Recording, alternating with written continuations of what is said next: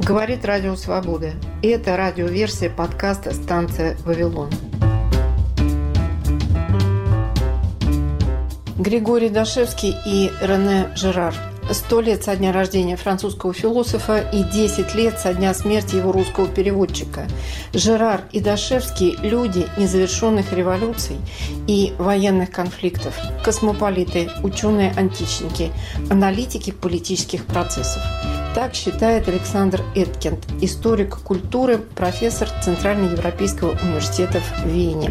С ним мы говорим о том, что такое в определении Жерара козел отпущения, как связаны насилие и священное, и почему политика оказалась бессильна сдержать новейшие войны. Вы, э, Александр, выступали в Париже в Тургеневской библиотеке, сравнивая Жерара и Дашевского. Чем они похожи? И как так получилось, что две главные, наверное, книги Жерара, а это «Насилие священное» и «Козел отпущения», переводил Григорий Дашевский. Действительно, это фигуры очень разные. Жерар – французский филолог, который прожил всю свою жизнь, практически творческую, и сделал свою карьеру в Америке. Первый его лицей – это Франция. Ну, он кончил лицей там, да, действительно, во Франции, но защитил свое PhD свою диссертацию он защитил в Америке. После этого остался и взял карьеру, менял университеты и был очень успешен. И писал книги, и прожил больше, чем вдвое дольше, чем его русский переводчик Григорий Дашевский. Гриша умер после довольно тяжелой болезни, продолжительной, тяжелой, которая всю жизнь его сопровождала. Да. Э, Гриша я, я дружила. Он э, печатал мои статьи в журнале, который он организовал в Москве «Неприкосновенный запас». Был его главным редактором, он стоял у истоков этого журнала. Не только главным редактором, но и как бы основателем. Вместе с Ириной э, Прохоровой этот журнал издавался издательством НЛО и продолжает оставаться. Мы говорим сейчас о событиях э, начала 2000-х. Там тоже была серия переводов под названием «Либеральное наследие». И Гриша переводил Жерара.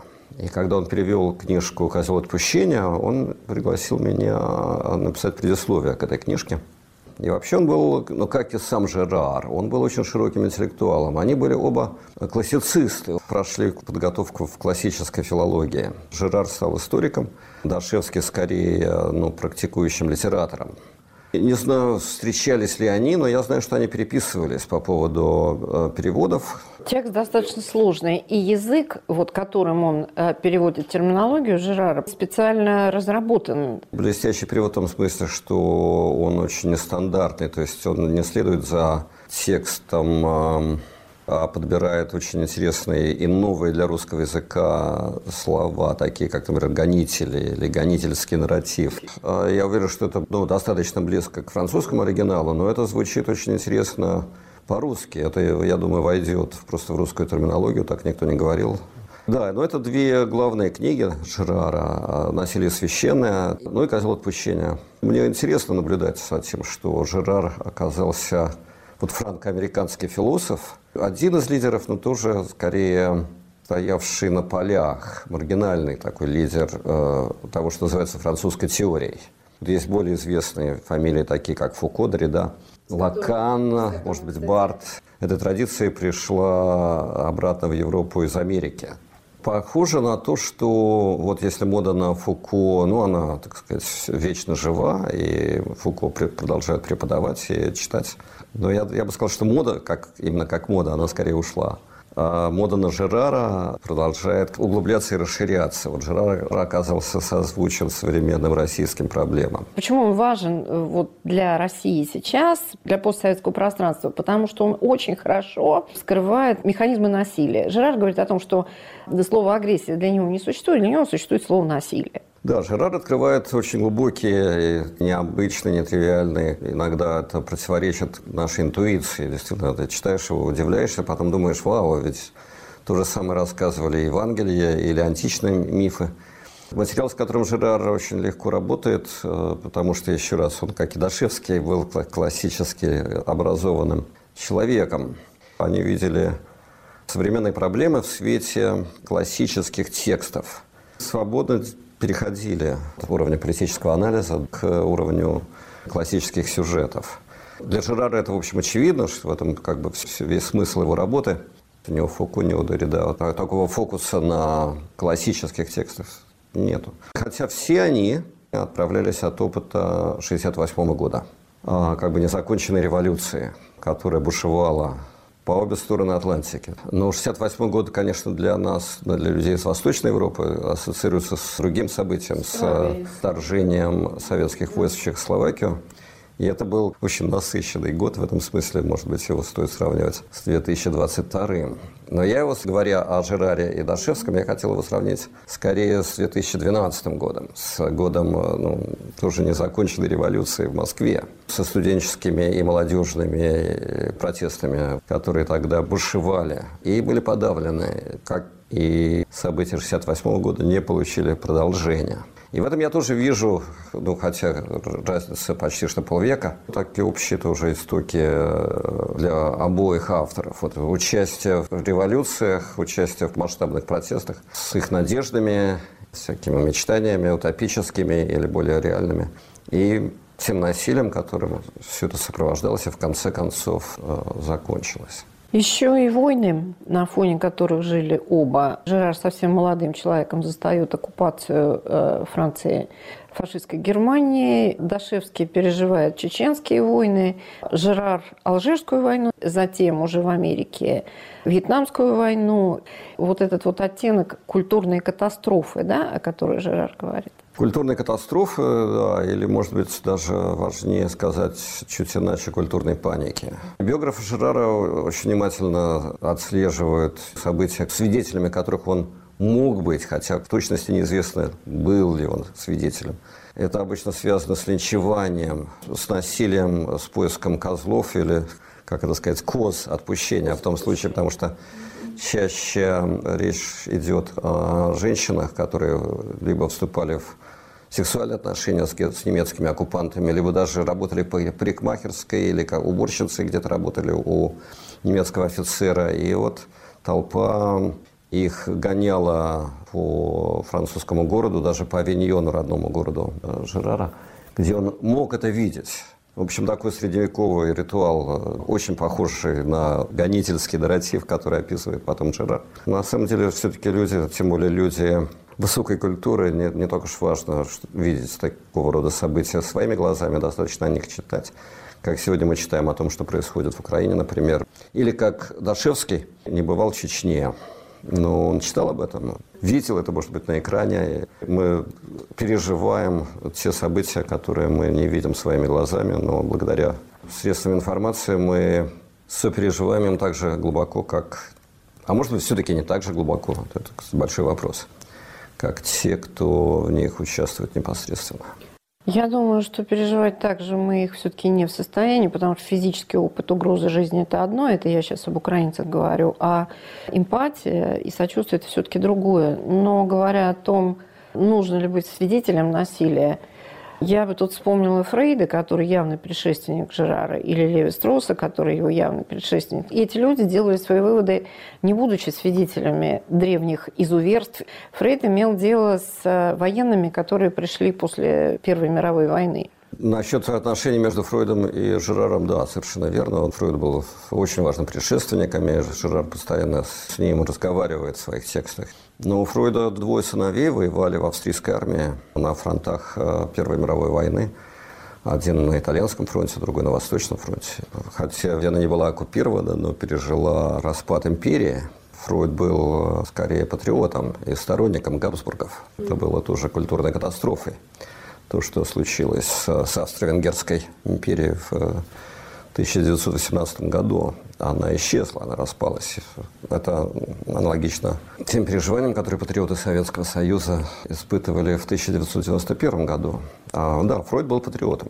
Жерар тоже был своего рода патриотом, но Жерар, в отличие от, например, от Фройда, который никуда не хотел уезжать, в конце концов бежал уже от прямых угроз гестапо. В Англию Жерар уехал примерно во время Алжирской войны, колониальной войны, преступной войны, которую Франция вела. Вот он бежал, э, эмигрировал, он был эмигрантом. Он о себе не рассказывал, как о политическом эмигранте, но Конечно, это было ну, значимое и важное дело, то, что Жерар э, уехал как раз в этот момент с тем, чтобы больше не возвращаться. Он потом возвращался, он стал членом французской академии и получил полное признание на своей родине, но продолжал преподавать и жить в Америке. Тогда как Дашевский отказывался уезжать. В начале 90-х годов он по медицинским причинам во Франции его оперировали, и у него были какие-то стипендии, которые наверняка дали бы ему возможность задержаться или просто остаться. И он наверняка сделал бы там свою карьеру. Я вижу его профессором Сорбонны или Стэнфорда. Этот путь его никогда не интересовал.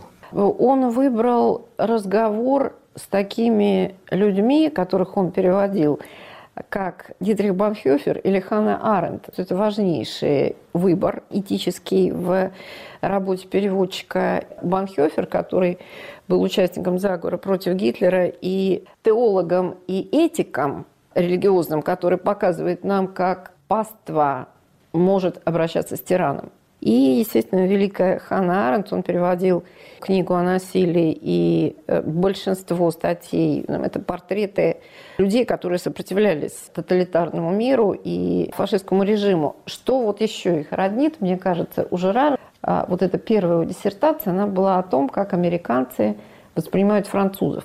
То есть Жерар буквально газетные вырезки изучал. Да, и Жерар прямо работал действительно с вырезками с газет, с коллекцией, которую собирало французское посольство в Америке. Да, и вот они сочетают эти те же два э, аспекта. С одной стороны, прямой интерес к ну, текущей политике и вот культуре, того, как культура реагирует на политику сегодня. И, с другой стороны, всякие, значит, глубинные ассоциации из классической древности. Это ведет к таким очень интересным, неожиданным философским обобщениям в варианте Дашевского.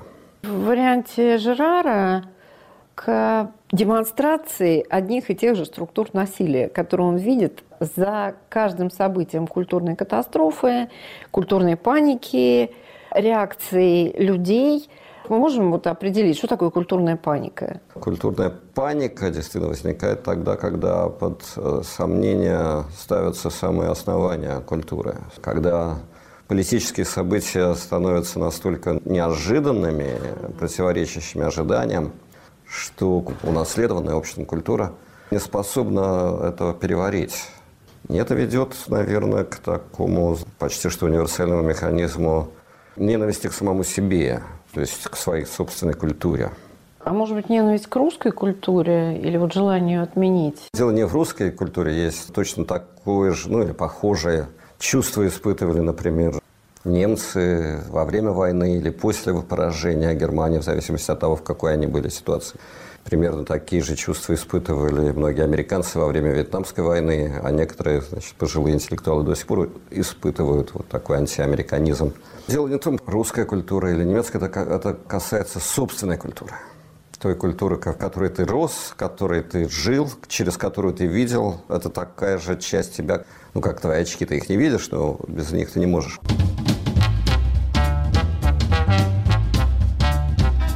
Историк культуры Александр Эткинд о Рене Жераре и Григории Дашевском. Книги Жерара «Насилие и священное» и «Козел отпущения» в переводе Григория Дашевского. Я бы вообще хотела, чтобы мы э, определили вот этого козла отпущения, как именно Жерар его понимает, что это за персонаж такой и в каким образом он встроен в этот самый гонительский нарратив. Вот Жирер рассказывает в вот этой книжке «Козел отпущения», начинается с э, чумы в Европе. В России, например, это были гораздо позже, уже в начале 19 века, холерные бунты. Во время эпидемии холеры солдаты расправлялись с врачами, докторами, просто линчевали докторов, считая, что эта холера – это… Их рук дело? Да, да, потому что они специалисты, и они не только, значит, не умеют ну, помочь или спасти от холеры, но возможно, что поскольку они специалисты, а не какие-то другие люди, они ее, да, они ее распространяют. Ну, Жерар начинает с средних веков, чумы и, да, вот этой культурной паники, когда, значит, вокруг люди умирают. Что это? Божий гнев или кто-то это на, на нас наслал. И люди находят, очень быстро находят козлов отпущения, которые виноваты. То есть сегодня, я думаю, это больше всего похоже на то, что в масс-медиа называется э, теория заговоров, конспиративная теория.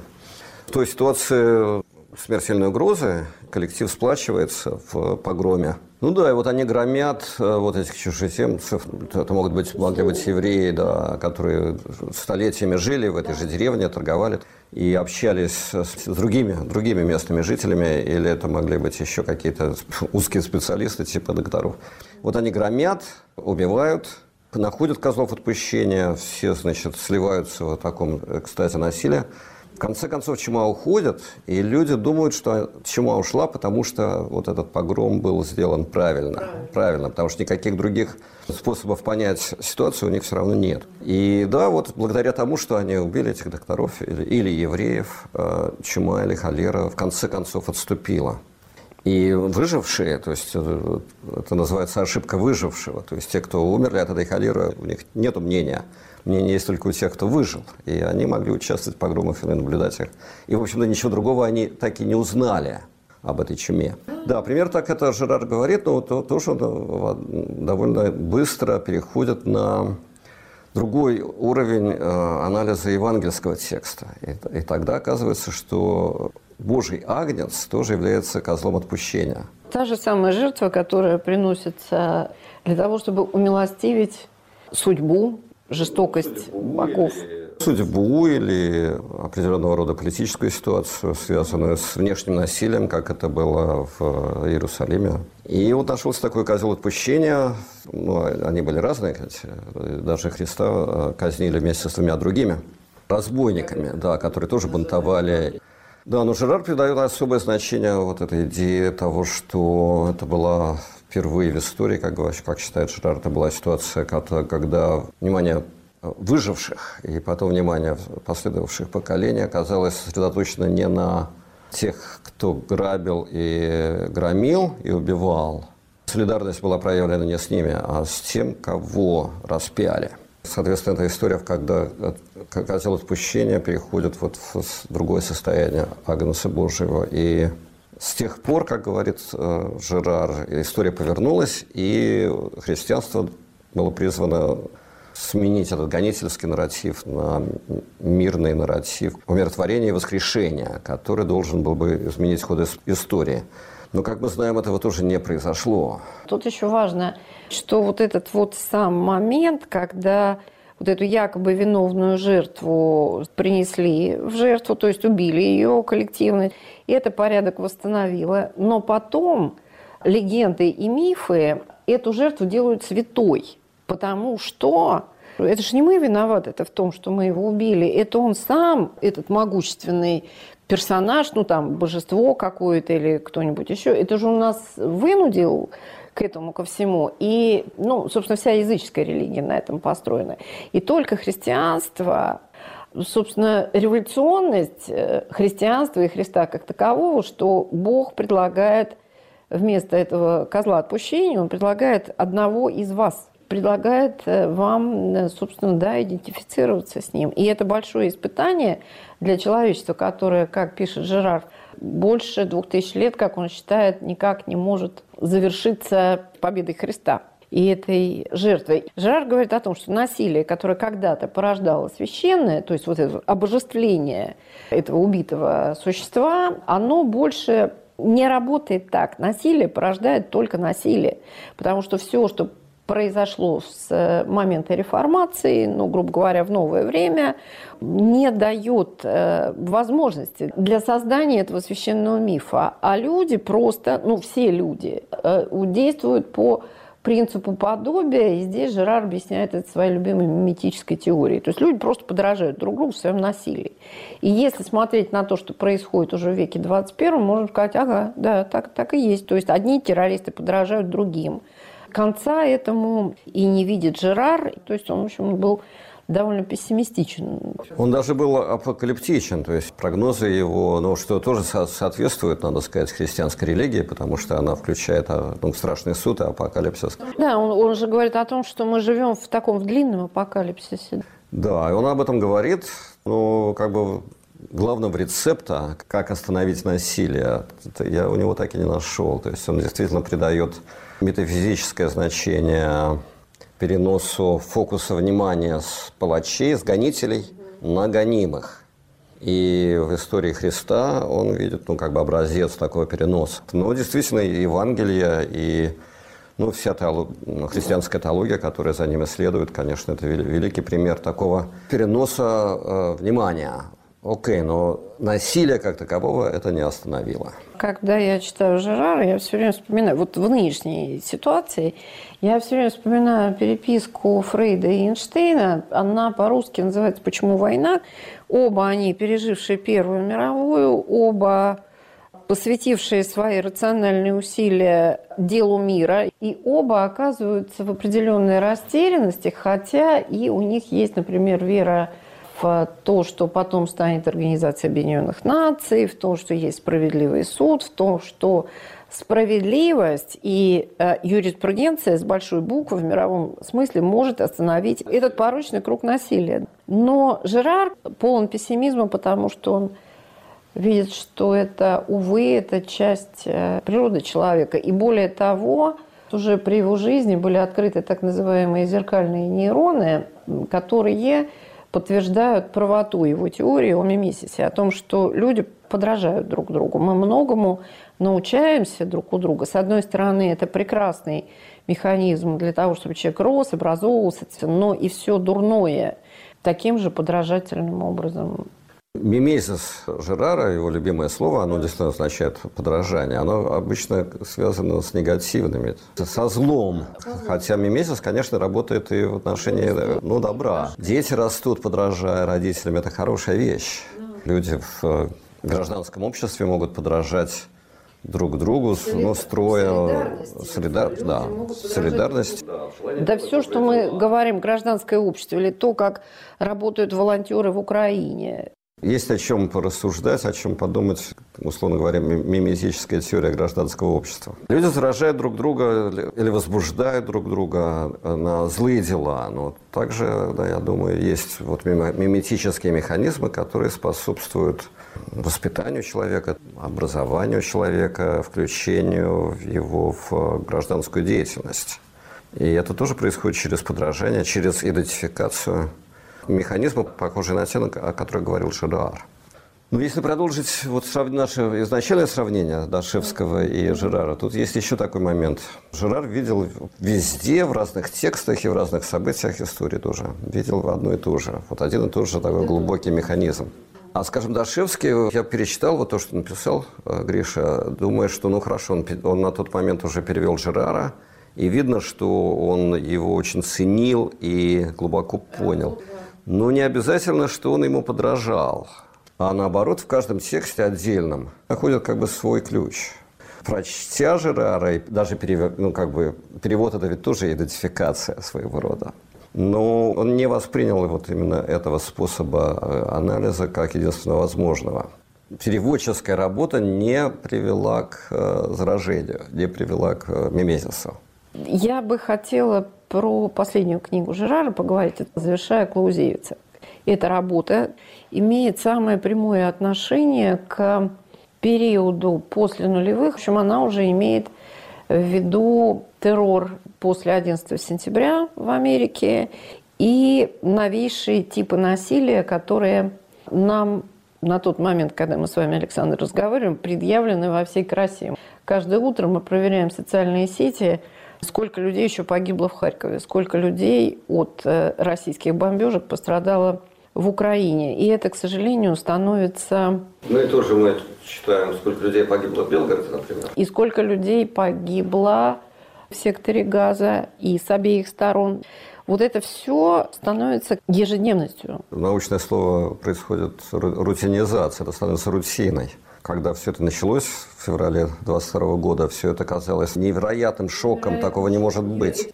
Жерар здесь написал, э, конечно, в ответ на новые войны, и он видел и войну в Кувейте, ну и другие войны на Ближнем Востоке. Он был всему этому свидетель. Читал тоже о Кавказских войнах, которые вела Россия. И вот он нашел Клаузевиц такого, значит, полузабытого, в общем-то, теоретика военного дела, он был э, генералом прусской армии и потерпел поражение в войне против Наполеона. Он был очень глубоким теоретиком, но, но говоря о Клаузевице, у него был еще интересный русский период, когда он после поражения он перешел на русскую службу. Вроде как даже он был одно время советником Кутузова, и потом он организовывал то, что называлось тогда Германский легион, который воевал вместе с российскими войсками, но как бы они рекрутировали этнических немцев и немецких колонистов с Волги.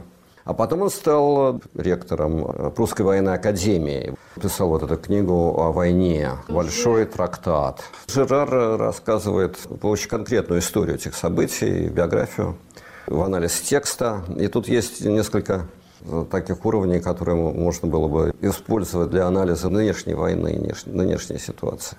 Но одна из идей, которая здесь возникает, она такая простая и грубая идея, состоит в том, что мир переживает кризис, но внутри этого не то что коллективного, а всечеловеческого кризиса происходит поиск козлов отпущения, консолидация гонительских нарративов. И вот это происходит такими вспышками насилия в, в Украине, в секторе Газа, где-то в Венесуэле может начаться война в любой момент, где-то в Корее что сами эти войны являются реализацией типа погрома, типа, значит, гонительского, типа коллективного жертвоприношения. Кризис, который прорывается в отдельных местах, там, где тонко, там и рвется.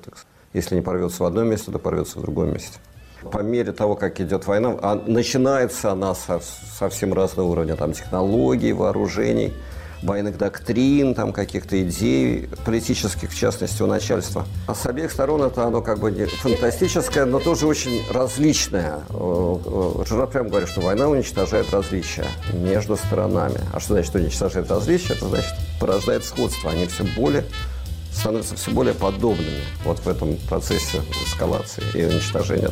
Рене Жерар и Григорий Дашевский. Разговор с Александром Эткиндом. С вами была Елена Фанайлова. Слушайте нас на платформах SoundCloud и Apple Store. Подписывайтесь на Facebook, Instagram и телеграм-канал «Радио Свобода».